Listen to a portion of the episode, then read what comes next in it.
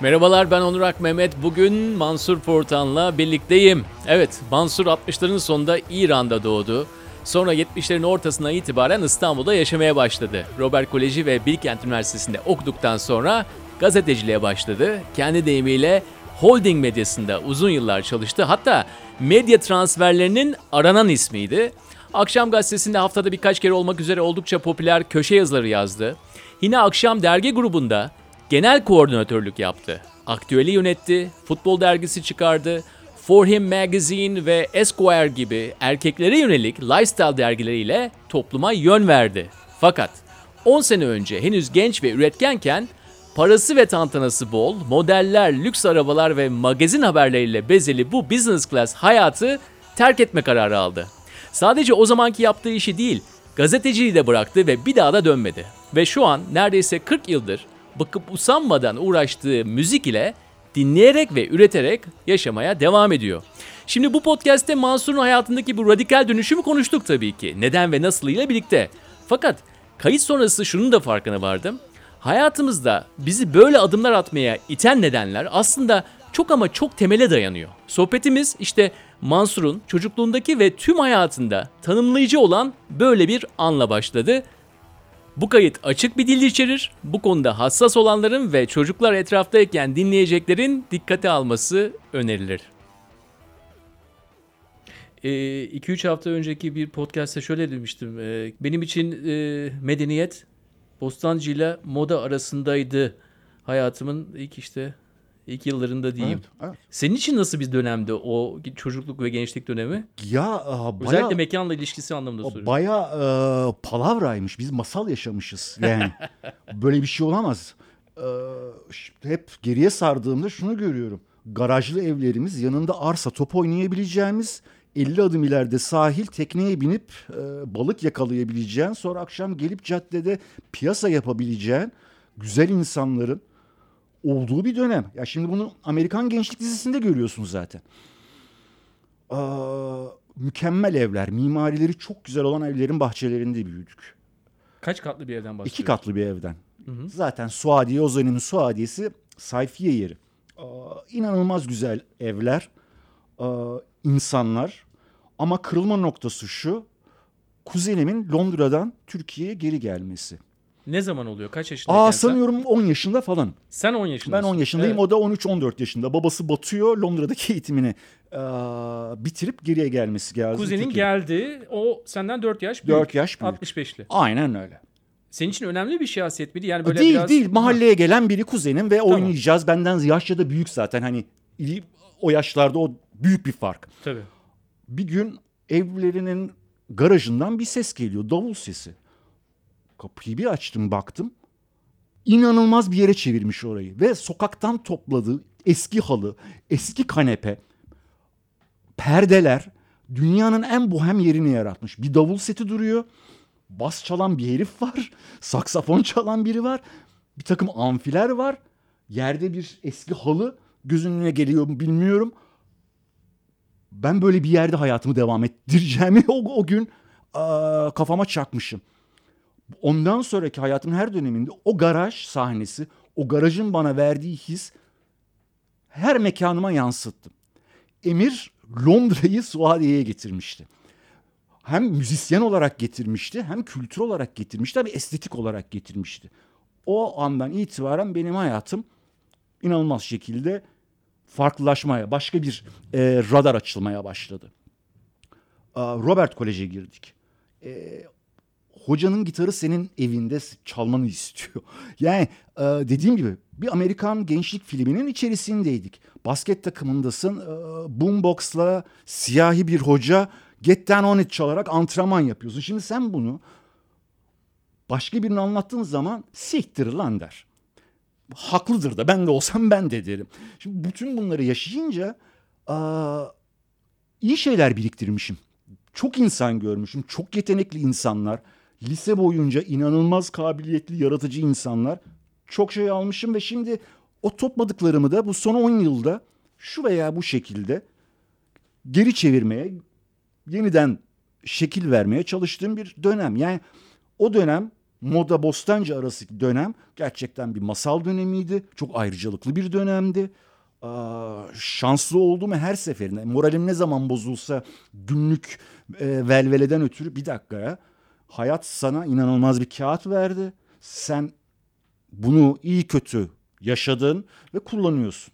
Ha bir dakika şimdi sen bunu şu anda söylüyorsun. Şu anda tabii. O söylüyorum. anda bunun farkında değilsin. Değilsin yani. değilsin o anda. Sen hayatı böyle zannediyorsun. Tabii de hayat böyle zannediyorsun. Sonra olayların değişeceğini, çirkinleşeceğini, başka noktalara geleceğini görmüyorsun. Aa, ama o dönemi e, dediğim gibi bir Amerikan gençlik dizisinde geçirmiş karakterlerden biri olarak göre, görüyorum kendimi.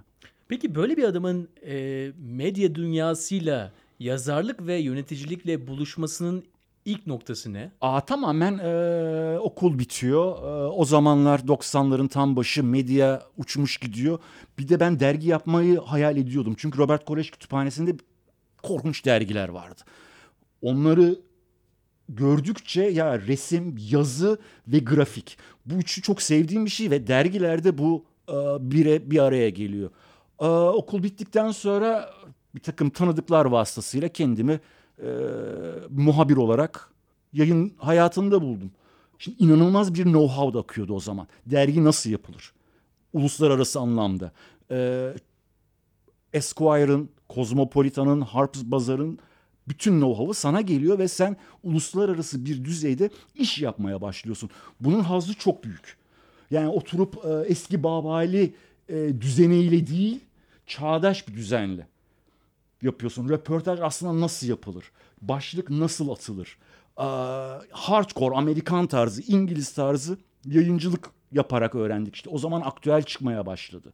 Ve e, gazeteler daha iyi olmaya başladı. Televizyonlar daha iyi olmaya başladı. Yani böyle kibarlık üzerine kurulu körler sağırlar birbirine ağırlardan daha böyle gerçeğe yakın daha damardan bir şey yakalayabildiğini düşünüyorsun o 90'ların Tabii başında. tabii tabii tabii kesinlikle ve e, şunu yaptı. aa, beni FHM'i çıkarmayı, Esquire'ı çıkarmayı noktasına geldim. E, o zaman sürekli Londra'ya gidiyorsun. Ya Londra'ya bir gittim.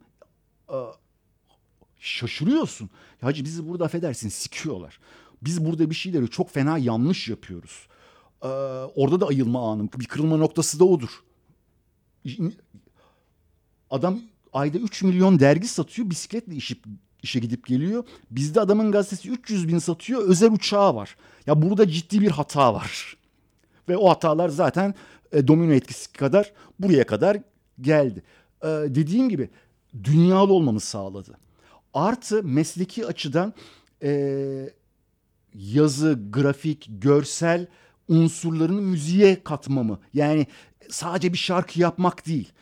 O şarkının görseli, onun fotoğrafı, belki ona e, uzun bir tekstle bir katman eklemek, belki onun posteri e, çok katmanlı düşünmemi sağladı ve e, dediğim gibi uluslararası düzeyde iş yapıyorsun o zaman dünyalısın. Bana tamamen ve tamamen bunu sağladı. Peki hayat tarzı olarak o zamanlarda sen o hani iyi işlerde çalışan ama bisiklete binen adam mısın Yok, yoksa değilim, biraz değilim. böyle hani olayın şatafatlı tarafına da bulaşıyordun tabii o zaman? Tabii şatafatındayım. Ne Ee, tür bir hayattı? Yani teşvikiye bazlı bir hayat mı? Ya hep öyle. Oradaydım. Ee, hala oradayım. Ee, ama şu vardı. e, Tüketiyordum. Lüzumsuz tüketiyordum. Ee, ihtiyacım olmayan şeyi tüketiyordum.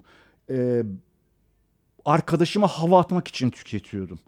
Ee, ve bu bir süre sonra "E, bir dakika sen ne yapıyorsun? Ee, noktasına getirdi beni ve hani e, Fişi dediğim gibi bir nedeni de buydu. İhtiyacım olmayan bir şey için her gün ben sabah kalkıyorum. Çaba sarf ediyorum. Patronun kötü esprisine gülüyorum. Müşteri temsilcisinin paçozluğuna ha ha diyorum. E, buna değmez. Buna değmez. Bu her gün yaşanmaz. Yani bir kere yaparsın tamam ama her gün işin buysa, her gün birilerini memnun etmek, şaklabanlık yapmaksa uh, I'm too old for that. 2000'lerdeki, 2000 başlarındaki yazılarına burada den vurmak istiyorum.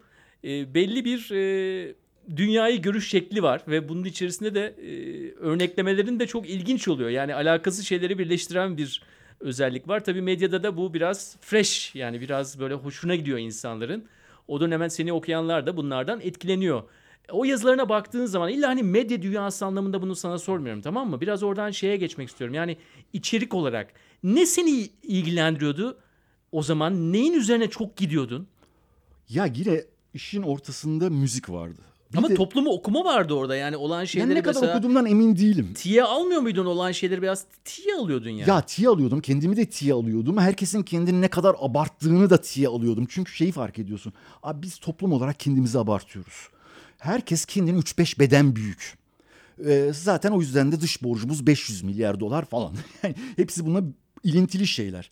Ee, bu sinirimi bozuyordu. Yani kimse haddini bilmiyordu. Ee, ve olduğunun üzerinde kendini pazarlamaya çalışan bir kültür. Ben de Don Quixote'luğum oydu. Hayır sen o değilsin. Onu ona batırmayı seviyordum. Kendime de batırıyordum. Ee, belki de o eşitlemek için veya linç yemekten kurtulmak için e, nedenini şimdi de bilmiyorum. Ama e, temelinde yine o abartıyı söndürmek ve e, müzik odaklı bir şeyler yazmak, görmek, düşünmek. E, Peki temelde- kadın erkek ilişkileri konusunda var bazı yazılarında. Ne, ne, ne, ne, giriyordu? Senden nasıl bir veri giriyordu Aa, ortama? şimdi geçen gün e, onu bir düşündüm. Eğer şu andaki o kadın erkek yazılarını, o kadın erkek dergilerini çıkarsam linç edilirdim. Niye abi? Cinsiyetçi miydin? Tabii cinsiyetçiydi. Cinsiyetçiydi. Aa, Ya sen bunu diyorsun ki benim o dönemde yaptığım işlerde cinsiyetçi olarak şu an addederim bunları diyorsun. Kesinlikle yani çıplak kadın dergisi çıkarıyorsun. Kadın nasıl sikilir dergisi çıkarıyorsun. Yaptığın şey bu. Kadını sikmek için 50 tane yöntem veriyorsun. Ee, Ama bu kozmopolitanda şu anda da var mesela kadınlar bence o da erkek- zamanını aşmış yani. Ha, o, o da da, zaman. o da o da pase bir şey artık. Ama şimdi oturup bugün değerleriyle 15 yıl öncenin değerlerini yargılayamam. Ama yaptığım şey oydu. O zaman öyleydi. Ee, şimdi yapar mıyım? Asla. Peki o zamanki bakışın yalnızca işte erkeğin bir şekilde böyle hakimiyeti kurması için bazı ipuçları verme dışında bir şey yok muydu orada Allah aşkına? Ya şuydu daha eğlenceli yaşa. Ee, aslında bu neoliberal ekonomik düzenin sen de en alt kılcal damarlarından birisin. Hacı tüket. Tüket. Araba al, elbise al, tatile git. Başka türlü sana kimse vermez. Niye versin? Git kendini geliştir. Alt mesaj bu. Ee, kötü bir mesaj. Ama bunu çok esprili, çok komik, çok zekice bir paketin içine koyup e, sunuyorduk.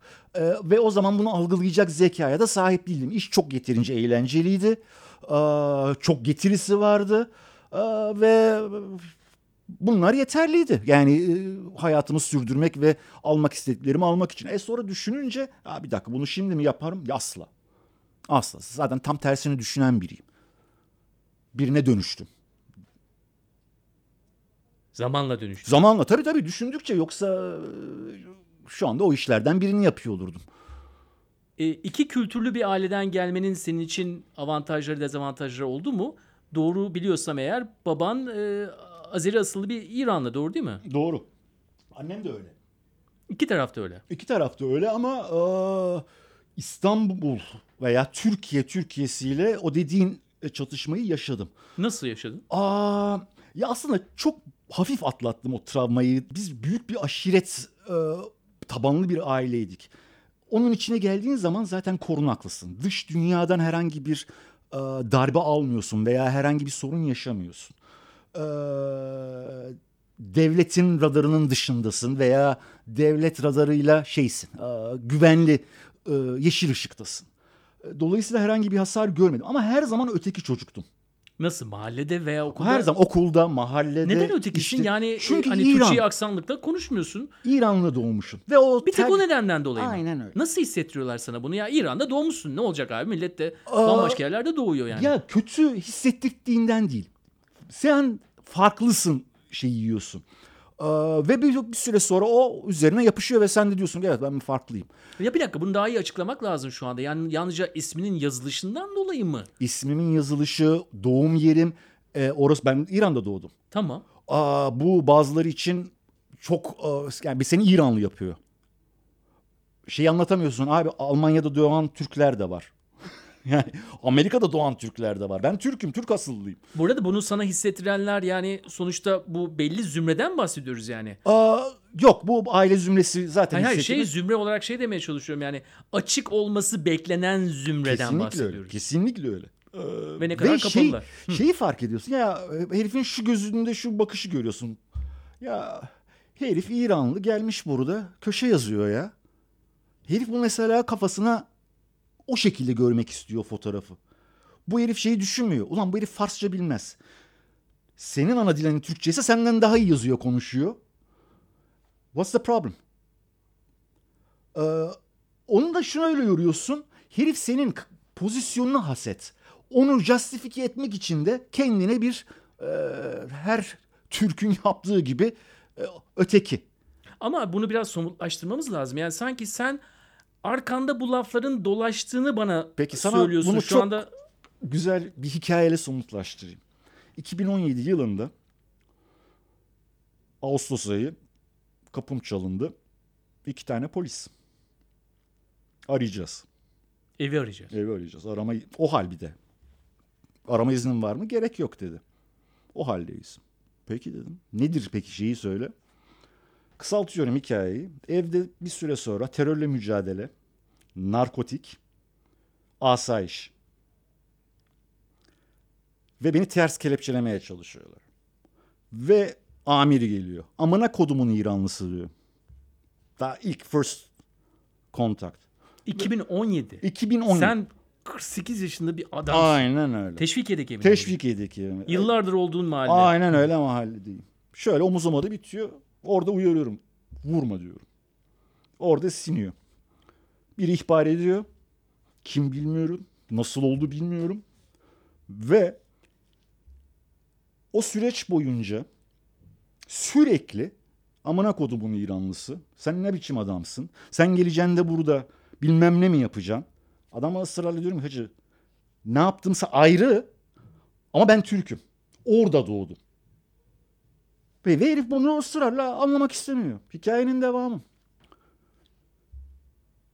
Teşvikiye karakolu gece ertesi gün mahkemeye çıkacağım. Nöbetçi mahkeme. Nöbetçi mahkemelerde kararların yüzde 95'i tutuklu. O Pat- geceyi nerede geçirdin sen? Teşvikiye karakolunda. Yanımda bir tane işit militanı, bir tane de sapık Afgan e, göçmen.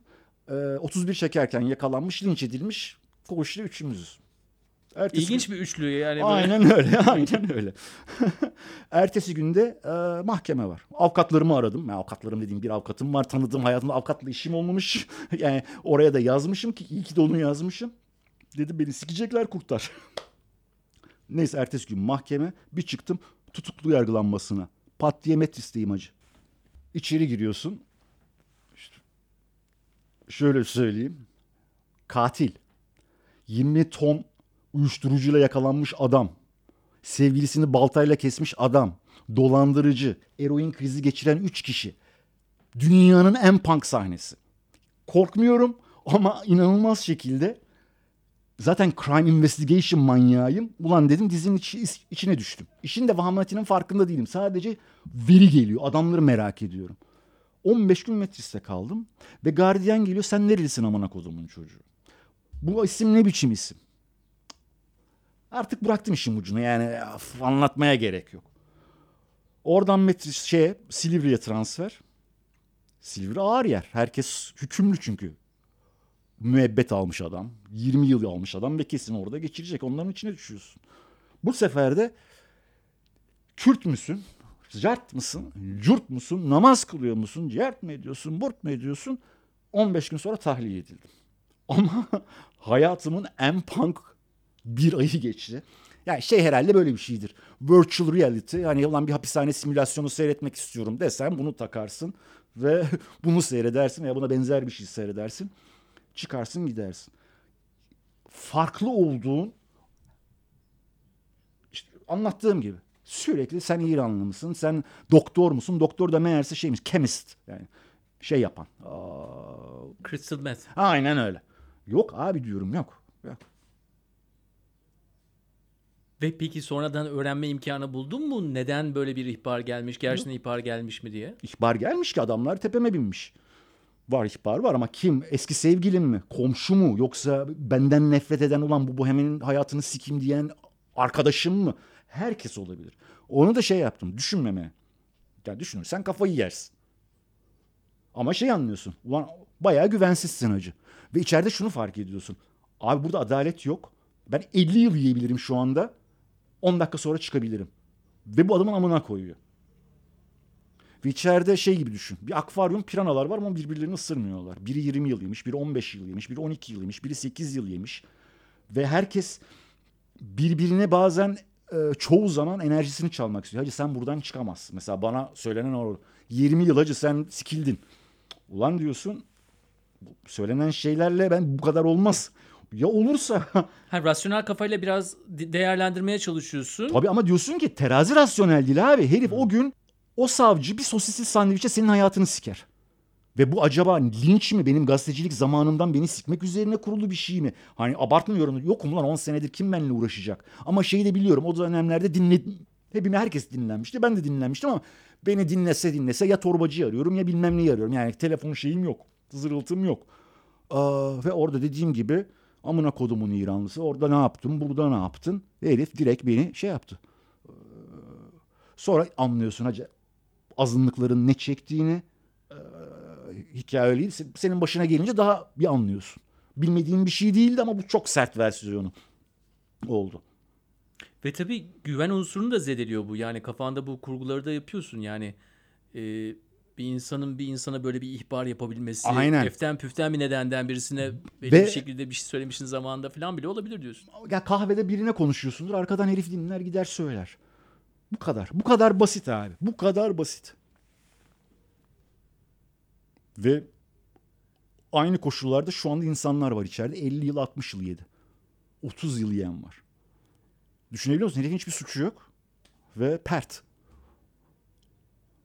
O realiteyi de öğreniyorsun. O da hayatımın en önemli hikayelerinden biriydi. Başka birine dönüşüyorsun. Yani kendi değil, görmek istediğin başka bir laboratuvarda test ediyorsun abi.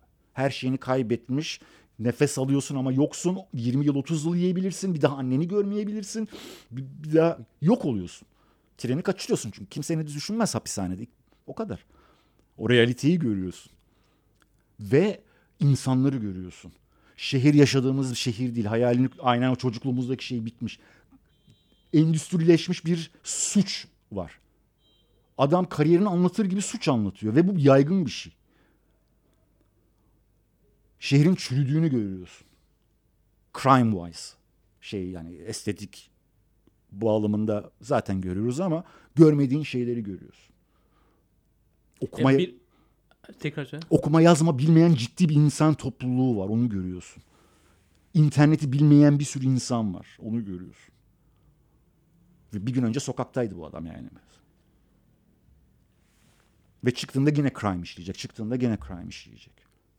Ve eroin yaşının 14'e indiğini görüyorsun. Fuhuş yaşının 13 yaşına indiğini görüyorsun. Hardcore bir İstanbul var. Comfort zonumuzun dışında. Ee, bunları gördüm ve yabancı olmanın, farklı olmanın en sert şeklinde yaşadım. Yani Berat'te Tü- Türkiye Cumhuriyeti vatandaşı olduğu için diye de bir şey var. Düşünebiliyor musun? İranlı olsam sikecek beni yani. Beraatinde o yazıyor. Yani bir nedenden nedeni de o. Politik olarak da e, düşüncelerini çok da saklayan bir insan değilsin diye düşünüyorum ama kendi böyle hani e, hem ne bileyim bir public persona mı diyorlar yani kamuya mal olmuş bir insan olarak mesela kendi böyle apolitik bir yerde gördün mü? Ya kamuya mal olmuş biri değil de mahalleye mal Neyse olmuş işte. biri. Bir ayak küçül, küçülteyim.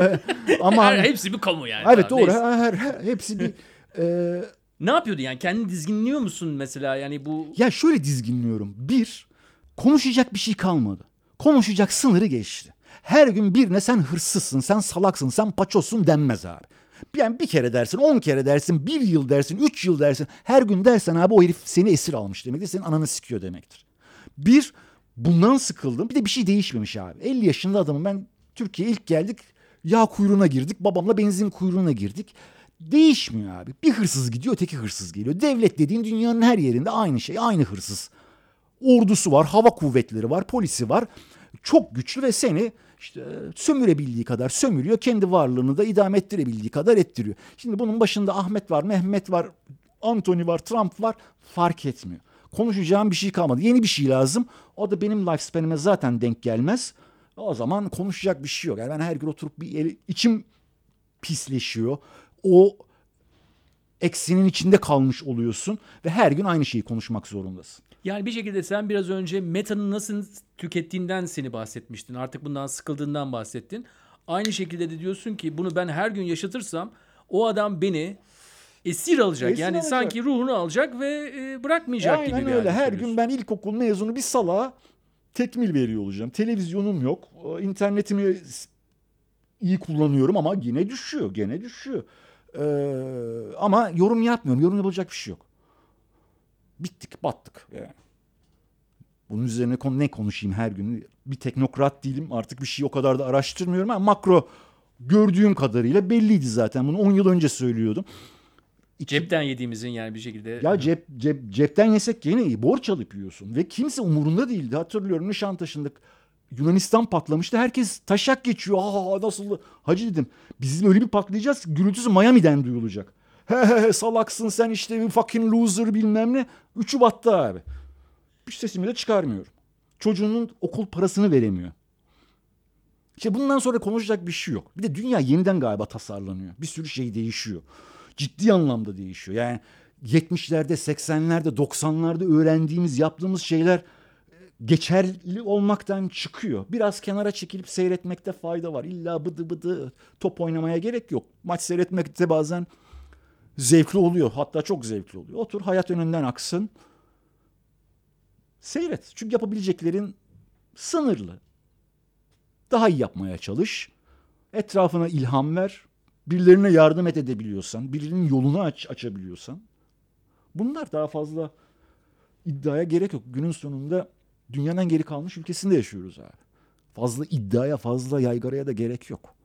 Ya ben senden şunu alıyorum abi farkındaysan dinlerken tabii biraz da e, yalnızca hepimizin hayatlarına bakıyoruz. Yani burada sen bir eforu da minimize etmek lazım diyorsun. Yani farkındaysan diyorsun ki abi şimdi her gün bunlara bir şey dersen şöyle oluyor böyle oluyor dersen efendime söyleyeyim kendini hem düşünsel olarak hem meta peşinde koşarak hem kar peşinde koşarak hem e, neyse işte kadın erkek peşinde koşarak yitireceksin Yanarsın. diyorsun. Yanarsın. Devreler yanacak diyorsun. Yanan çok abi. Şeyi de seviyormuşum. Aa, şimdi bakıyorum. Çocukken beni en çok uçuran kitap, hikaye, film neydi? Robinson Crusoe abi. Tek başına bir adada kafasını dinliyor. İstediği her şeyi yapıyor. E, o çocukken o hoşuna gittiyse demek ki sen zaten ruhen izole olmayı, bir adada yaşamayı, etrafını biraz bloke etmeyi seven biriymişim. E, işim, mesleğim, gençliğim belki o marjın dışına taşırdı beni ama sonra özünde kendine dönüyorsun. Babam da öyle biriydi yani. Evine gelir işine gider. Evine gelir işine gider kitabını okur yatar. Bitti. Sek. Aa, şeyde de çok gözüm açıldı. Almanya ilk gittiğimde. Abi dedim bu mükemmellik. Mercedes işte. Mükemmel. Gerektiği kadar, gerektiği zaman ve en iyi şekilde. Ve basit. Ben ne yapıyorum? Saçıyorum parayı. Hak etmediğim bir hayat sürüyorum. Basının getirdiği imkanlarla bir gün Brezilya'ya gidiyoruz. Rio'ya Pirelli'nin çekimlerine katılmaya. Ben de Pirelli business- takvimi için. Aynen business class'tayım.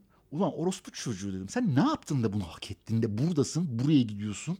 Business class'ta benim kuzenim eşek yükü çalışıyor. Hayatında uçağa binemedi. Bu iki şey. Bir kağıt geldi oynuyorum amına koyayım. Sana ne dersin? Okey bu anlaşılır. Ben ama şey yaptım. Ah. Ben buraya ait değilim abi. Ben daha basit bir adamım. Ben daha basit yaşamak istiyorum. Galericiler beni arardı. Abi nefis bir Porsche var. Para önemli değil. Göndereyim sen beğenirsen al. Var alacak param da var. Abi ben Porsche adamı değilim. Gittim. 10 bin Bunu lira- dergide basmanı istedikleri için mi bunu söylüyorsun? Yok yazarsın e, şeysin kanaat önderisin seni Porsche ile görse 3 tane daha satacak yani kafasınca bir takım şey pazarlama şeyleri. Yarı fiyatına vereceğim bilmem ne yap yeter ki al bedavaya vermiyor. Arabaya test etmek zaten istediğin arabayı alıyorsun. O ki onunla da hiç hayatta bir kere bile kullanmadım. Arabayı test eden kimse o test eder. Elimi sürmem. O benim arabam değil abi. Ben onda göreceğim kimseye daha batacak değil. Neyse. Aa, almadım abi. 10 bin dolara gittim bir tane nigger torbacı veni aldım abi. Göbekten vites. Püf. Hala da arabamı özlerim. Başka da hiçbir şey özlemem. Ben buyum abi. Eski bir tane Triumph arabam vardı. Cabrio 65 model. Böyle restore etmem 10 yılımı aldı. Büyük Sonrası... kasa. Çok güzel. Ha? Büyük kasa. Yok yani. yok küçük kasa. Küçük Ha, kasa. iki kişilik. Spitfire modeli. Çok büyük para harcamaya gerek yok. Bir takım şeyleri neysen ona göre yaşarsan bir sıkıntı olmuyor. Ama ben şimdi Porsche alsaydım bana e, Mas- Maslak'ta bilmem ne loftundan bir tane çaksalardı şimdi perttim. İhtiyacım yoktu. Almanya'da onu gördüm. Aynı işi yapan bir adam 50 metrekare bir odada evde ailesiyle yaşıyor. Kızını eksi 4 derecede bisikletle eve götürüyor. İşte okula götürüyor. İstese istediği arabayı alabilir Almanya. Yok abi. Bu kadar. Sek ama işinde mükemmel. İnanılmaz iş yapıyor. Dedim abi bu. Ben döndüğümde başka biri olacağım. Döndüm. Bir iki ay sürdü, üç ay sürdü. Hani kolay değil. Ulan kariyer kurmuşum. Ulan nasıl yapacağım, nasıl anlatacağım o. Sonra fiş çektim. Bir iki yıl sorular geldi. Ondan sonra zaten sorular Zaten gelmemeye unutulursun. başladı. 6 ay sonra unutulursun. 3 ay sonra unutulursun. Bir de şeylerle uğraşmak zorunda kaldım. Bir takım magazin skandallarının içine düştüm. Ee, bir dakika ya. uf. O uzatmalardı zaten. Hani hayatında Haşmet Baboğlu bilmem kim. Ha siktir ulan o kadar da değil yani. Uf. Hayatın onlarla devam ediyorsun bir şekilde. O değil onun türeviyle, onun baldızıyla, onun arkadaşıyla. Sürekli bir dedikodu mekanizması. Yok abi ben e, ACDC dinleyeceğim. Siktirin gidin. Çok güzel. Şimdi çok alakasız bir terminoloji kullanacağım. Eğer sana e, başka bir konuya geçmek istediğim için evrenin bir sinyal gönderdiğini söylesem Haşmet Babaoğlu veya türevleri gibi artık son noktaya geldin e, Mansur desem bu tür şeylerle ne kadar haşır neşirsin mesela kullanır mısın hayatında? ya inanmamak... bahsettiklerinden rahatlıkla esoterik tarafa geçip işte senin tanrı anlayışından mana yaratmaktaki biraz önceki Alman usulü halinden acaba ne bileyim e, var mı doğudan Bilmiyorum babama çektiğim söylenir. Ki e, hayatımın ilk bölümünde de babamdan çok hoşlanmazdım. Çünkü dediğim gibi e, diğer babalar aktif. Babam kitap okur. Yaşlıydı yani 50 yaşında beni dünyaya getirmeye karar verdiği için çok büyük bir generation gap. Herif 5 dilde kitap okurdu ama şeyimiz yoktu. İdeal baba değildi. Yani rol model olacak bir baba değildi. ama izlerdin onu tabii. İzler ama izlediğin şey sadece kitap okuyor abi. Adam bir de işine gidiyor. Sessiz sakin bir adam. Süper sessiz yani. Ve annem çaçaron. Evde dominant şey bıdı bıdıcı anne. Ama dominant dayılarım da var. Şeyim çok farklı. Yani bir sürü denek var. Ama bir süre sonra baktım. Ulan doğru olan babammış. Bir dayım da öyleydi. Diğer dayılarım da çok agresif, competitor, sürekli zengin olmak şu bu. Ulan benim ruhlarım meğerse onlarlaymış. E abi evime geldiğim an ben dünyanın en zengin adamıyım. Bir de jointumu sarıp güzel bir şey dinledim mi benden daha zengin yok. Karşıma Ferit Şaheng'e oturt anasını sikerim onu. Zenginlik bu dedim ya. Telefonun çalmıyor. O zaman diliminde ne istiyorsan özgürce onu yapıyorsun. Bu zaman dilimini ne kadar uzatabiliyorsan o kadar özgürsün abi. Benim için freedom önemli. Onu fark ediyorsun. Daha önce köleysin, maaş kölesisin, kız kadının kölesisin, patronun kölesisin. Bir şeyin köleliğini yapıyorsun her gün. Freedom'ı çok sevdim. Bedeli var, daha parasızsın, bir de şey durumdasın. Artık her şey parayla. Eskiden her şey parayla değildi. Şimdi her şey parayla. Aldığım bir şey alacağım diğer şeyi garanti ediyor. Şimdi buradan çıkacağım gidip bir printer alacağım. Printer aldıktan sonra 150 gram kağıt alacağım. O kağıt bana ne sağlayacak? 150 gram sticker kağıt alacağım. Sonsuza doğru gidiyor. Bunun gibi düşün. Bir sürü alışverişim var. Dedim hayır abi bu böyle gitmeyecek. Basit olacak. Ben hikayemden mutluyum. Mutsuz olduğum yerler var. Daha iyi yapabileceğim şeyler var. Keşke şu başıma gelmesi diyeceğim şeyler var. Ama filme bakıyorum. Bir daha altına imza atarım. Ve daha ikinci yarısı var herhalde. Ve filmin. ikinci yarısı belki de en dramatik bölümü sezon finali. Sezon finali ağzımıza sıçılacak. bir Distopya olacak. Belki global anlamda bir Fransız devrimi göreceğiz. Enteresan bir çağa giriyoruz. Ben de merakla bekliyorum zaten. İzliyoruz. Evet hep bunu söylüyorsun zaten. Yani konuşmamız boyunca artık izleme pozisyonunda olmaktan dolayı hiçbir şekilde gocunan birisi değilsin. Yani sen aktif olarak bir şeyin içerisinde yer alacak, e, işte devrimin içerisinde yer alacağım demiyorsun. Yani kendinin rolünü Biliyorum ben almışsın Aa, orada. Ben tırsık bir adamım. Şimdi üstümden devletle geçince şeyi anlıyorsun. Son olaydan mı bahsediyorsun? Son olay daha önceleri başka şeyler. Şunu görüyorsun. Uğruna bir şeyler yaptığın insanlar bazen seni satabilir. 50 yaşına geldiğin zaman da şunu öğreniyorsun. Hacı birileri için emin olmadığın sürece tanımadığın bir, birileri için kafayı yorma hacı. Çünkü onlar da senin için kafayı yorma. Onun derdi kendi. Haklı. Derdinin şeyindeyim. Ee,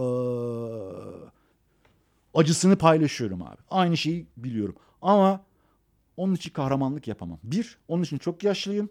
İki, onun için çok uyanığım. Üç, değmez. Boşuna boşuna ölürsün pert olursun abi. Bir şey olacaksa olacak. Değişecekse değişecek. Kenara çekil ve seyret. Aynı şey benim başıma gelmiş olabilirdi. Benim ailem pert edilmiş olabilirdi. Kardeşim dağa çıkmış olabilirdi. Dayımı yakmış olabilirlerdi. O zaman bu başka bir hikaye olurdu. O zaman başka bir hikaye olur. O zaman bakmışın elinde keleşle bir şeyler yapıyorsun. Ama Çünkü damarına dokun. do aynen benim o kadar dokunulmadı. Ben onun kadar öfkeli, onun kadar heyecanlı, onun kadar olamam. İki, o herif onun için doğmuş zaten. Sen Ahmet Şık olabilir misin? Olamazsın. O herif o çünkü onun için doğmuş. Maradona olamazsın abi. O onun için olmuş. Şimdi oturacağım ben abi. Yok abi onu yapan var zaten. Sen Var. gereksiz o trene atlamayın diyorsun. Ha yani. atlama. O trenin adamı var zaten. Ama duyarsız da olma. Kalbin taş olmasın. Sızlasın abi. Birilerinin elinden tut. Fark etmez. O çapta bir şey yapmana gerek yok abi. Alırsın bir tane adama ekmek verirsin. Hayatını okutursun. Bitti. Ama hep büyük büyük yapmak istiyoruz. Kendi Yok abi, etkimizin yok. böyle Büyük kendi etkimizi ölçmek istiyoruz. Büyüksen büyük yap. Değilsen yapma. Kralsan kral gibi yap. Değilsen yapma abi. Ne kadar yapabiliyorsan o kadar. Niye zorluyorsun? Yok abi gerek yok. Seni herhangi bir ideolojinin peşinde göremeyeceğiz yani hayatın ikinci yarısında da. Aa ya ideolojiler de artık tutarlılığını kaybetti. Çünkü ideolojiye bakmıyorum. İdeolojiyi savunan adama bakıyorum. E, ağzım ekşiyor. Fikre değil adama bakıyorsun. Ha, Zaten ya, orada abi fikir belli alıyorsun. abi. Fikir belli. Çok karmaşık değil. Hala bunu başaramıyoruz abi. İşini iyi yap. iyi paylaş. Bu kadar abi. O sosyal devrim yapacağız, sikeceğiz siz. Öteki yarrak yaparsın üstünden geçeceğiz. Yani fanatizm. Abi sağ, kapitalist gibi üret, solcu gibi dağıt abi. Yani bu kadar karmaşık bir şey değil bu. Olayı manuelleştirmek istemiyorum. Yani ama e, neyi hayatına sokup neyi hayatına sokmayacağın konusunda e, zamanla e, onun kısıtlarını oluşturabilmiş ve neyi isteyip neyi istemediğinde zamanla e, güncelleyebilmiş bir insanım. Elimden gelen oydu. Onu yaptım ve onun iyi olacağını düşündüm. E, Filozoflar öyle diyordu. Benden daha akıllı adamlar öyle yapmamı söylüyordu. Ben de laf dinledim ve gittim gördüm ve doğru haklı adam. Az çoktur. Abi ama kimden beslenene bakar yani. Bütün filozoflar da onu söylemiyor Allah aşkına. Yani e, ne bileyim sen de ona göre seçmişsin yani. Seneca'yı seçmişsin bilmem neyi seçmişsin belki ne bileyim yani. Abi yok temel şu az çoktur abi. Basit yaşa. Ne çoktur? Az çoktur. Az çoktur. Small is beautiful diyorsun. Less is more. Yani çok basit bir cümle düşünüyorsun. Evet doğru abi. Ve şey mutsuzluğumu hatırlıyorum. Tüketim mutsuzluğumu. Amazon'dan koliler geliyor. Açıp bakmıyorum bile içinde ne aldığımı. Öyle duruyorlar. Belli. Mutsuzluk alışverişi. Ha, ve geliyor geldiği an değerini yitirmiş oluyor zaten. Hiçbir şey. Ben bunu niye yaptım abi? Mutsuzsun çünkü. İhtiyacın yok ona. Bir şeyleri bir çıkardım. İhtiyacım olmayan insanlar, eşyalar. Acı roket oluyorsun sonra. Roket oluyorsun.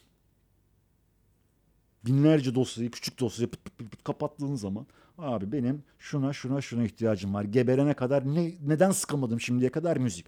O zaman paketli müzik var hacı. Tek başına o yeter. Özgür, rahat zaman geçirebileceğin, şeyi düşünmeyeceğin, para düşünmeyeceğin, tahsilat düşünmeyeceğin bir zaman dilimi çok değerli. Rockefeller kadar zenginim o zaman. Koy sepete. Bir iki şey daha. Bir iki konuşabileceğin dost, ilham alabileceğin birileri zaten internette var. Milyonlarca insan var.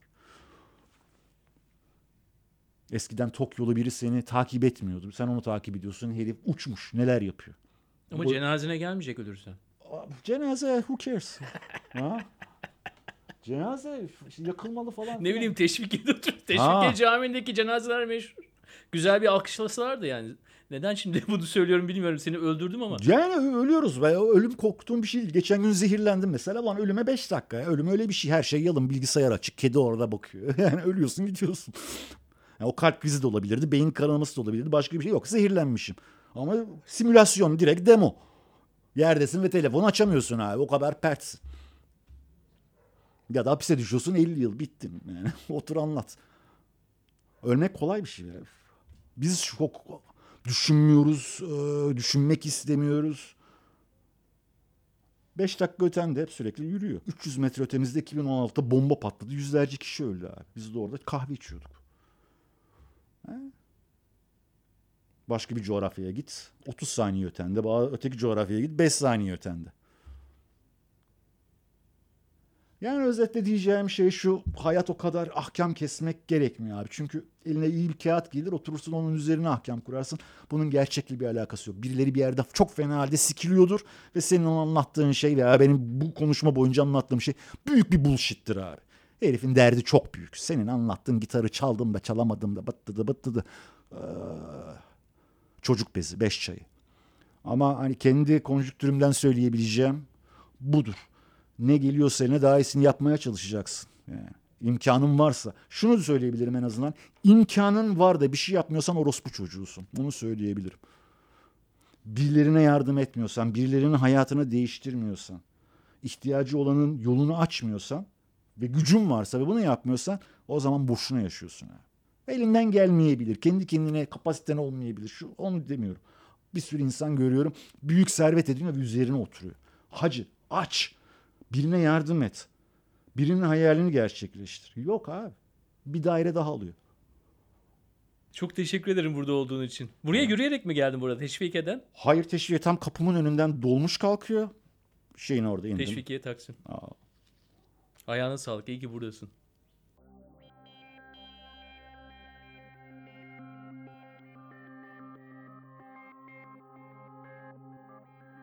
Evet Mansur Dolmuş'la geldi ve bana nasıl roket olunur anlattı.